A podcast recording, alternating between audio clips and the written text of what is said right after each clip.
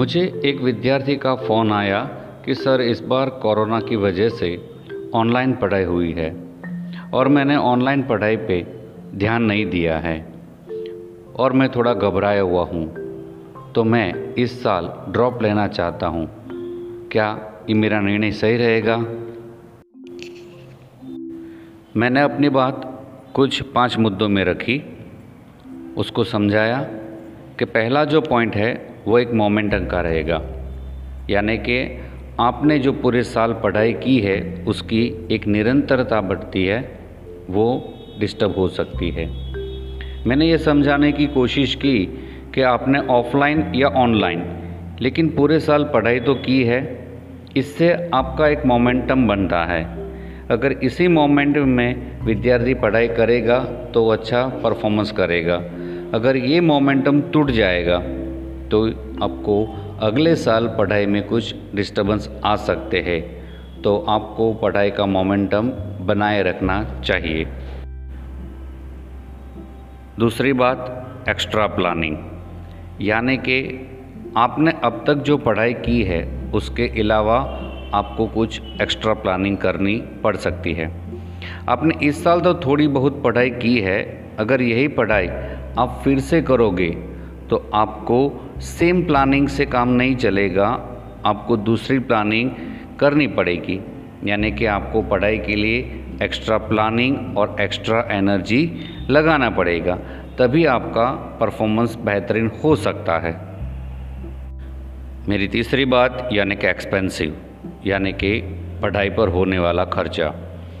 फिर से आपको उसी क्लास में पढ़ने के लिए, उसी स्कूल में पढ़ने के लिए वापस से स्कूल की फ़ीस पे करनी पड़ेगी। या आप कोचिंग क्लास में जाते हो तो कोचिंग क्लास को भी आपको वापस से फ़ीस पे करना पड़ेगा और उसके लिए लगने वाली स्टेशनरी का खर्च वापस से आपको करना पड़ेगा।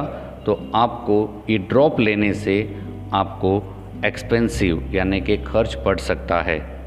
मेरा चौथा मुद्दा है, वो है स्टूडेंट आपका सोशल अटैचमेंट यानी कि आपका एक जो सामाजिक लगाव होता है, वो डिस्टर्ब हो सकता है।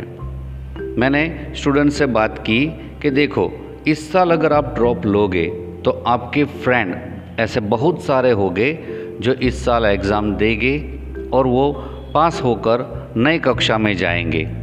इसकी वजह से आपको क्या फेस होगा कि आप तो वही क्लास में रहोगे और आपके साथ नए दोस्त आ जाएँगे। उसके साथ आपको वापस से एडजस्ट होने में टाइम लग सकता है और इस वजह से आपकी मानसिक शांति है, वो बिगड़ सकती है और उसी साल के बाद आपको स्टडी में डिस्टरबेंस आ सकता है। आखिरी मुद्दा, यानी कि फियर डर। स्टूडेंट को मैंने समझाया कि आपको ये शायद डर होगा कि आपने ठीक तरीके से पढ़ाई नहीं की है और आपको पुराने वाले मार्क्स वापस से इस साल नहीं मिल सकते हैं। शायद आप फेल भी हो सकते हो, ऐसा आपको डर हो। मैं ये समझाऊँगा कि इस साल जो ऑनलाइन स्टडी हुई है, वो सिर्फ़ आप अकेले की नहीं हुई है। आपकी दोस्त और सारे फ्रेंड्स को इसी तरीके से पढ़ना पड़ा है। हो सकता है कि सबको ये जो मेंटल प्रेशर है, वो झेलना पड़ा हो। तो आपको परसेंटेज कम आ सकते हैं या आप फेल हो सकते हो, ये डर बिल्कुल रखने की ज़रूरत नहीं है। All are in same boat मैं अंत में सिर्फ़ यही कहना चाहता हूँ कि दोस्त, चिंता मत करो, घबराओ मत। आप खुद में विश्वास रखो। आगे सब कुछ ठीक होगा। Thank you and have a nice day